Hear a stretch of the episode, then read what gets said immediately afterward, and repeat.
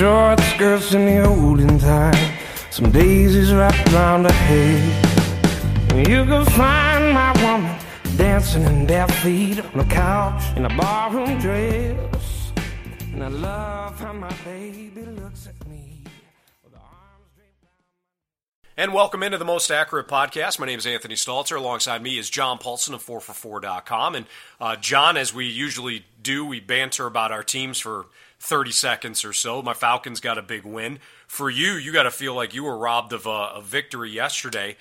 Fortunately enough, the, the Vikings still don't have a field goal kicker, so you wound up with the tie. But that that that was that absolutely was a win for the Packers, given that that BS call on Clay Matthews at the end.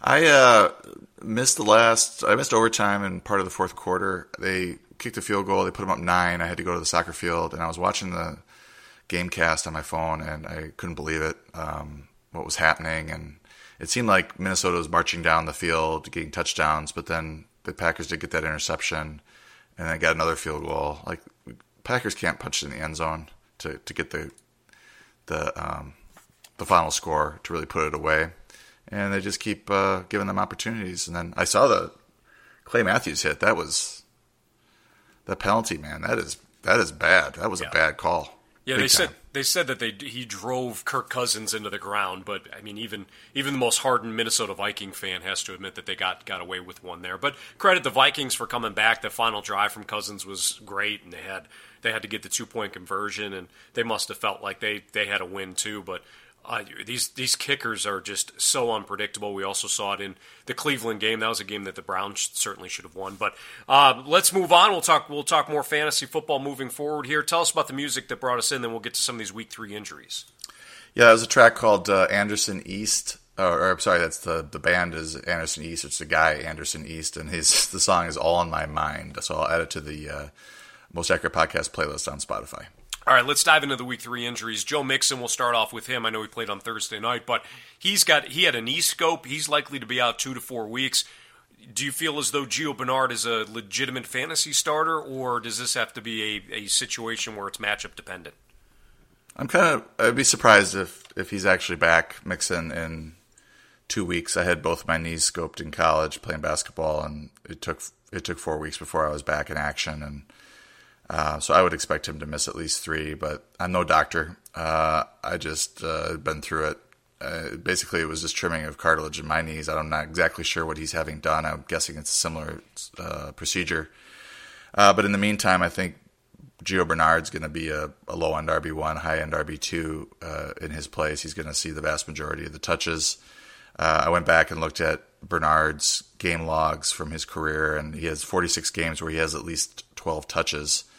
And in those games, he averaged 16.4 fantasy points in PPR formats on 16.6 touches per game. That's 88 total yards, 5.2 catches, 0.39 touchdowns.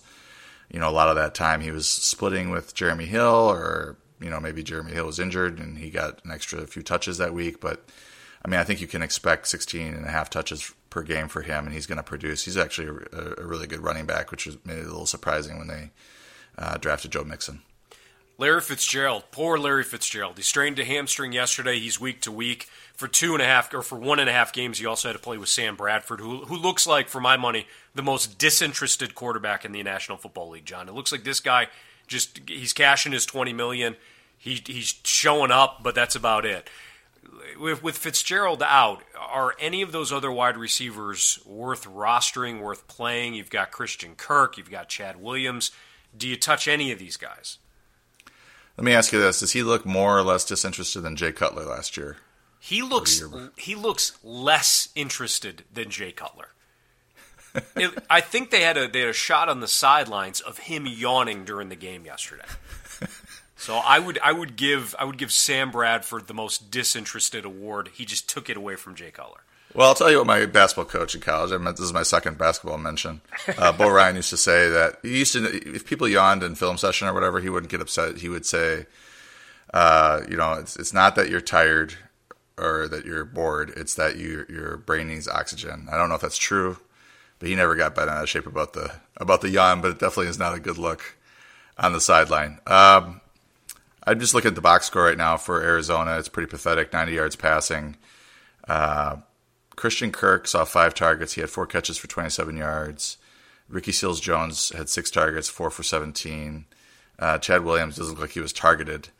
So, I mean, Christian Kirk is probably your best bet here, but I wouldn't want a part of this passing offense right now. Um, I think Fitzgerald will be.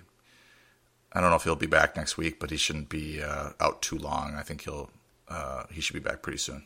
All right, we should probably run through these pretty quickly. I don't think any of them are serious. Dalvin Cook strained a hamstring. He's likely he's going to be day to day, but there's a report from Tom Pelissero that he's fine. Antonio Brown strained his calf, but he's day to day. And then LeSean McCoy does not have fractured ribs, so he's day to day. Any concerns about these guys, or should we move on? Well, Antonio Brown, I would just want to mention that whenever I see strained calf, I get a little bit worried because calf calf injuries are tricky and they don't always um, heal as quickly as you would expect. So I think that's another uh, maybe a plus in the column for James Washington if you're thinking about picking up a receiver, a young receiver this week. All right, Mike Wallace, his he's got an ankle injury. He's week to week. You've got Carter and Gibson behind him. Any any interest in Carter or Gibson? Well, it looks like Alshon Jeffery is going to practice this week, so I think we'll see uh, Jeffery, um, Nelson Agholor, and and uh, Zach Ertz being the primary targets in the passing game for the for the Eagles. And then finally, you've got Marcus Mariota, who suited up yesterday but did not play. He watches Blaine Gabbert led the Titans to victory over the Texans. That one really surprised me, given how much injuries they had along the offensive line for Tennessee. Uh, any any adjustments to be made with guys like Corey Davis? Yeah, you know, certainly when Mariota looked like he wasn't going to start yesterday, I moved Davis down because um, you're putting in Blaine Gabbert, who's uh, an inferior quarterback to Marcus Mariota. Uh, 13 for 20 for 117 yards and a touchdown, 5.8 yards per attempt for Blaine Gabbert. That's not very good. The quarterback rating is okay, um, but that's not a productive passing game, and everybody takes a hit. I mean, Davis ended up with five catches for 50, uh, 55 yards on seven targets, and that's kind of a miracle that he got that much work and that much production. Uh, Taylor, three for 32 and a touchdown. And uh, Jonnu Smith, who I thought was going to be, uh, you know, step in for Delanie Walker, it doesn't look like he was targeted. So, um, you know, Luke Stocker got two tar- uh, two receptions for 15 yards on two targets. So, uh, right now, I would say this is kind of a mess, and you want to see Mariota back pretty quickly if you're a Titans fan or have any piece of this passing game. Before we get to some of the RBBC situations, which was which is one thing that we added last year uh, during the Monday uh, podcast, I want to ask you about a couple of fantasy related news. So we have not talked about Josh Gordon being released yet by the Browns. They're they're set to. What's the best landing spot for Gordon? And then I know you own him in at least one league. Do you stat? do you stash him? What do you What do you do with Josh Gordon at this point? Oh, you had to bring that up, didn't you? Uh, I, I went for upside, and we'll see. I'm holding on to him right no, now. I don't blame you. Yeah, yeah. I, uh, it's our keeper league, so I went for upside, and it is so far backfired. But this might be this might work out for him. I'm holding on to him for now. I don't think he'll end up getting cut. I guess there's quite a few teams interested in trading for him. Uh, it sounds like he strained his hamstring or re-injured his hamstring at a photo shoot or a promotional uh, event. Uh, I don't know the details on it. He also showed up late um, to a meeting, and I guess the Browns had had enough. Assuming that they don't trade him within the AFC, um, I think the best spot's probably you know you want to see him land in a in a receiving corps with good opportunity and a good quarterback. Uh, so I would say that the 49ers qualify, uh, the Cowboys and the Seahawks would be my top three choices in the NFC in that in that sort of situation. And then the Cardinals also could really use an inf- influx of talent at the receiver position, although their quarterback situation is pretty dire. So uh, I think those are the best landing spots. If you're a Josh Gordon owner, you're hoping for one of those three. Uh, you know, maybe the Browns trade him to an AFC team, but I doubt it. It sounded like they wanted to go to the NFC. I, I just for my two cents, it, it would be fun both on the field and basically the, a combustible situation off the field if he were to wind up with the Dallas Cowboys. That that that to me makes all the sense in the world. And for a brief period of time, he did play at Baylor, so that you know there's and I think he grew. I actually think he grew up in Houston. So that would be an interesting landing spot if he wound up back in the state and, and wound up with the Cowboys, who certainly need some outside the numbers presence there. I mean, they won last night, but watching watching Dak Prescott th- constantly throw to Cole Beasley, they got Ezekiel Elliott involved a little bit more in the passing game last night, but the, he he needs something outside the numbers. I got two more questions for you. I, one, I, I I forgot to put on the rundown, but we did get a question on Twitter about Jack Doyle and his usage in Indianapolis. So um, I'll, I'll, ask you about him. Doyle only grabbed two catches for 20 yards on five targets yesterday in that win over the Redskins. I know Eric Ebron caught a touchdown. He was three of four, 26 yards, and, and that touchdown. How concerning is it uh, about Jack Doyle's usage and Eric Ebron kind of siphoning some targets there? Looks like there, there's some fantasy owners that are, are pretty worried through two weeks. It seems to me that fantasy owners panic more with a tight end position or a tight end that they drafted not performing fantastic than if it's a receiver or even if it's a top three tight end. Like Travis Kelce had a terrible game in week one, but nobody was talking about cutting him uh, after week one. I think people are overreacting a little bit to, to Doyle. He still had five targets, which is which is the second most on the uh, Colts receivers. And this was a game where the, the Colts led the whole way. Andrew Luck only attempted five, uh, 31 passes.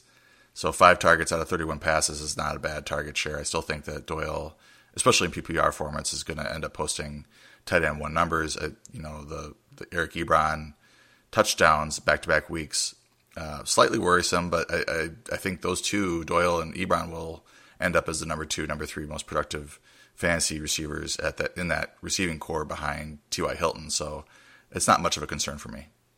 All right, one other one other question here. Keelan Cole had an amazing day yesterday. Made an incredible one-handed catch. In fact, at, in that victory over the Patriots, is he now an every every week wide receiver three, or is he still matchup dependent? Keelan Cole's good. I was touting him as a sleeper pick. Uh, this offseason, especially uh, after the injury to Marquise Lee. Cole was running as the starter all camp alongside Lee, so you know he his role was pretty safe based on what would happen to Lee. Lee got injured, and they basically uh, moved uh, Donte Moncrief in the starting lineup, and Dede Westbrook is the is the number three receiver there. But you know, yesterday Blake Bortles was handing out touchdowns like he was Oprah. Uh, everybody caught one. Uh, but looking at Cole last year, uh, 442 yards, three touchdowns from week 13 to week 16. So he finished really strong. Uh, you know, had sort of the quiet, I don't know, it was 42 yards or something like that against the Giants in week one. Uh, but then exploded again this this uh, yesterday against the against the Patriots. Now he's a big play, high yards per catch receiver, so he's going to have he, he's going to have some quiet weeks where uh, you start to worry about him, but uh, then he ends up going over 100 and catching a touchdown like he did yesterday. So I, yeah, he definitely you want to roster him and then you use him uh, in games where the Jaguars may trail, or if they're or if they're uh, you know Leonard Fournette's out and they're running the ball a little bit less, uh, or they have a good matchup in the passing game. All right, let's get to some RBBC uh, situations, see if you can clarify some things for owners. Let's start off the 49ers. Alfred Morris had 48 yards on 14 carries. He also caught both of his targets for 32 yards in that win over the Lions yesterday. You also have Matt Breida there. He starred with 138 yards and a touchdown on 11 carries. He also caught three passes for 21 yards was this just a one game sample size, or do you think Matt Breida now is the uh, running back one for the 49ers under Kyle Shanahan?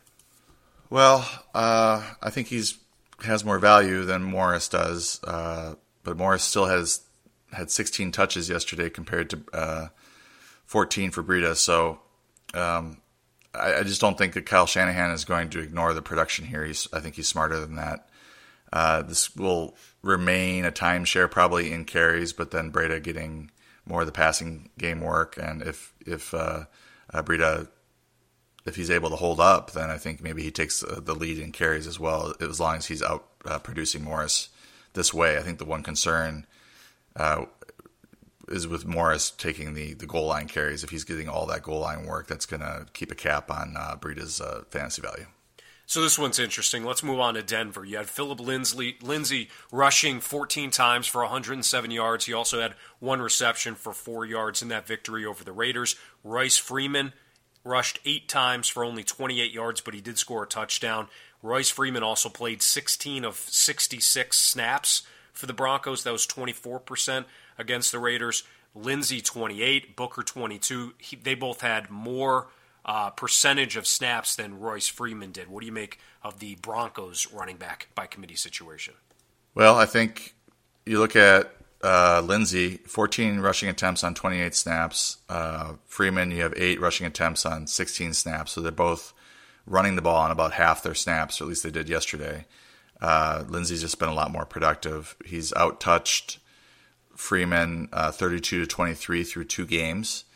Uh, so I tweeted out last night that whatever you paid for Lindsay after week one uh, was probably worth it because it looks like his usage is the real deal and they're planning to use him. Uh, I think at worst we're looking at a Danny Woodhead type where he's in a committee. They probably don't want to overload him due to his size. So, you know, he's not seeing 20, 25 touches, but maybe he's seeing 15 to 20 or 15 to 18 every week with Freeman uh, mixing in and, and seeing most of the carries on first and second down, or at least half the carries on first and second down to sort of limit the number of hits that Lindsay takes. But I mean, this is another uh, production situation. Uh, 29 carries for 178 yards so far, compared to 23 for 99 uh, for Freeman. And there's still some upside here because the the Broncos are playing Devontae Booker on a third of their snaps still. Uh, he played, I think, 25% in week one and 33 uh, in week two. And if they decide that they're going to go away from Booker, there's some more time on the field for Lindsay and for Freeman.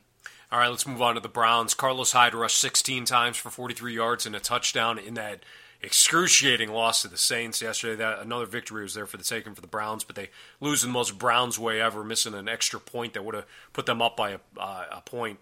But hey, what are you going to do? Duke Johnson also rushed three times for three yards and caught two passes for seven yards. I, I feel like we get questions all the time, at least I do on Twitter, uh, about Duke Johnson and his role. I, to me, I'm staying away from this Cleveland backfield until uh, maybe the rookie out of Georgia, um, Nick Chubb, emerges. But what's your take on Cleveland? Well, Duke Johnson's role seems to be diminishing. Uh, they gave him a big contract, and now they're not using him at all. Uh, I thought maybe he would see more work in the passing game with uh, Josh Gordon being released before week two and being a little bit thin at receiver. Uh, but it didn't translate to any catches. But you know, Cleveland was winning most of the game yesterday, so that might have played a part. But uh, I think this, this, looks to me like Carlos Hyde's backfield right now. I mean, the 16 carries this week, he had, he's got 38 of the 51 carries so far. He's got two of the five receptions so far, so he's involved in uh, in, in, the uh, in terms of running back touches. There, uh, he's involved in both the running and the passing game. And I just wanted to plug one of our tools that's not completely obvious when you go to our site, but if you go to tools and then you go to uh, under research, go to other and look for the RBBC report.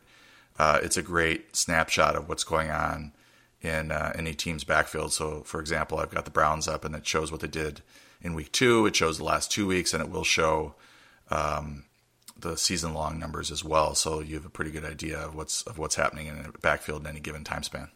All right, here's one for you. Here's a messy situation. It's Indianapolis. You got Marlon Mack. He came back. He logged 10 carries for 34 yards. He also caught one of two targets for two yards. He led the backfield with nine touches in the first half, but then Jordan Wilkins took over in the second. Wilkins rushed six, for 61 yards on 10 carries. He caught two of three passes. Um, I think, or I'm sorry, he caught two passes on two targets for three yards.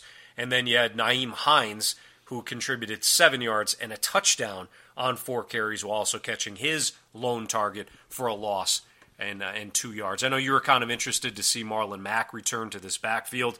You saw it yesterday, but it looks like the situation only got messier. Yeah, it's 11 touches for him. Uh, you know, I was encouraged by his first half usage, but he didn't run the ball terribly well. Uh, I mean, right now he's, or at least in this game, he had 10 carries for 34 yards. That's not good. Uh, Wilkins significantly more productive with 61 yards on 10 carries. So uh, this might have been his chance to sort of win it, or maybe they decided, okay, he's not killing it in the first half. He's coming off of a long stretch of being out. Let's uh, let the rookie um, uh, take over here in the second half and and see if we can win the game that way. Uh, I would still hold Mack. Uh, I would probably hold Wilkins. Uh, I'm not really interested in the five touches for Nyheim Hines right now. I know he got the touchdown, but that doesn't uh, really impress me too much. I mean, you got 12 touches for Wilkins uh, and 11 for Mack, so I think those two are the ones that are sort of vying for the RB one job in this in this backfield. All right, three more teams to get to, including the Jets. Bilal Powell rushed five times for six yards but he also caught five of six targets for 74 yards and a touchdown, so he made the impact in the passing game. Isaiah Crowell managed 35 yards on 12 carries. He also caught two of three targets for four yards in the Jets' Week 2 loss in Miami. Are both guys just flex options at this point? I think so, and it's a little bit. It's going to be a frustrating um, situation all year. I think talent-wise, they're fairly close. They each offer something a little bit different. Since Powell's, uh, I think, significantly better in the uh, passing game as a receiver, and Crowell's probably the better between the tackles runner. I think Powell's pretty good runner as well. Neither player really got going in the running game against the Dolphins, but uh, Powell was able to to make his uh, big plays in the passing game with 74 yards and a touchdown for him. Uh, Crowell outtouched Powell 14 to 10 after Powell outtouched Crowell in the first game. So it, it, this is probably going to be a frustrating um, like backfield to try to pin down. I think they're both guys you kind of plug in as RB3 flex types and you hope that they score that week. Same could be said for the Patriots, John. Rex Burkhead played 15 of 61 snaps. That's 25% against the Jaguars. Sony Michel only managed 13, and James White got 34. James White's role is, is obvious at this point, but with Sony Michel coming back yesterday, Rex Burkhead actually disappeared in the in the middle of the game yesterday before reemerging in the fourth quarter the the Patriots have zero rushing touchdowns in the first two games. So as a Burkhead owner myself, I don't want to overreact to Burkhead not being involved, but it certainly is concerning with him not playing in the middle of the game yesterday with Sony Michel, their first rounder, taking over in that in that uh, span. Yeah, uh, Burkhead was coming off the concussion uh, during the, the previous game, and then during the week he was a little bit limited in the in practice. So I I would still expect him to be the lead back in this backfield. Um, maybe I'm being overly optimistic, but he did play more snaps than Michel, uh, 15 to 13. James White got most of the snaps. I mean, you're looking at the how they ran the ball yesterday. It was six for 22 for Burkhead, 10 for 34 uh, for Michel, and then four for 11 for White. So there really wasn't much going on in the running game for the Patriots. So they kind of abandoned. I don't know if they abandoned it, but they got away from it. And you're looking at uh, James White with seven catches for 73 yards. It's one of those games where they just decided to use their running backs more uh, as receivers than um, as runners. So um, I still would hold Burkhead. Uh, you know, maybe you pick up Michel if he's out in the waiver wire and try to see how this is going to shake out. I mean, the next game they have is against the, the Lions, uh, who just gave up a ton of yards to to Breida. Um, so I think that there's some opportunity here for somebody to have a good game. We'll have to see in practice who's running first, or if this ends up being a three kind of a three headed monster. Finally, the Titans, Dion Lewis rushed 14 times for 42 yards, and he caught his, his only target for one yard in the Titans' upset win over the Texans. Then you got Derrick Henry. 18 times he rushed the ball, so he outtouched Dion Lewis. He had 56 yards in the ground. Had uh, I don't think he's, he recorded a catch. I mean, Derrick Henry at this point probably not startable. What do you make for what do you make of uh, Dion Lewis? Yeah, it depends on the uh, the uh, the matchup in terms of Henry. I mean, I could see running him out there in the flex if they have a good uh, matchup. I mean, Miami in week one, you know, they just shut down the the Jets running game. In week two, uh, the Texans pretty good rush defense. Um, so you have Jacksonville coming up, and then Philly. Those are two bad matchups and then after that you have uh, Buffalo and Baltimore. So kind of a mixed bag here in terms of you know matchups. I think Henry is kind of a uh, touchdown or bust type play. I mean, you, you're hoping that he gets 50 or 15 to 20 carries for 60 to 80 yards and a touchdown because he's just not real involved in the in the passing game. And, and Dion Lewis has outtouched him so far through two games, 36 to 29, uh, and significantly higher in fantasy points, 27 uh, 0.3 to 10. So in PPR formats, 21.3 to 9 in standard. So uh, Henry's a really dicey start. I faded him in the rankings um, in this matchup, given the loss of Mariota, the inability, I thought, the, the Titans to move the ball. And he ended up with 18 carries, but still didn't uh, produce much with those with all those touches. All right, what do you got for listeners when it comes to waiver wire watch heading into week three? Well, we already talked about uh, Gio Bernard, who I think is a, you know, if you're in the need of a running back right now, he's a nice ad for the next three to four weeks. I think. Uh, I don't think Mixon will be back as quickly as that two week time span, but we shall see. Uh, at receiver, two names jumped out, young receivers that are going to see more uh, snaps moving forward. Antonio Callaway with uh, Jordan, um, with uh, Josh Gordon being released uh, or traded. He ended up playing 80, 81% of the snaps. Had a big game, caught a touchdown against the Saints. I favor him a little bit over James Washington, uh, who's the third receiver now, I think, for the uh, Steelers. He had 80, percent of the snaps as well, caught a touchdown, but only had one catch, I think, for 14 yards. I think he had five targets. Callaway had four targets. Uh, I would lean Callaway. It's not a high volume pass offense, but I think his role is bigger uh, than Washington's right now. Um, and there's more opportunity given the, the loss of Gordon. And he's just got Rashard Higgins there as the other the third receiver, whereas Washington is contending with uh, Antonio Brown and um, Juju Smith Schuster. Uh, Brown's calf injury makes that Washington pick up a little bit more interesting, but right now I would lean Callaway. All right, let's get into the Monday night football game. Bears, Seahawks. The Seahawks come into this game incredibly banged up. Excuse me. Um, they're without KJ Wright, the linebacker, they're out Bobby Wag without Bobby Wagner, uh, another crucial piece into that defense.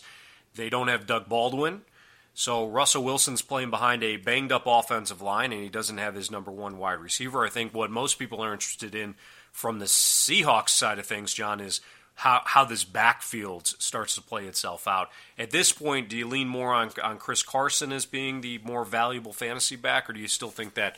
Um, Rashad Penny will will have his due when it's all said and done. I think uh, Pete Carroll said after the Week One game that he he felt that Carson put some distance between him and and Freeman. So I would expect Carson to lead this backfield in touches tonight, provided he stays healthy.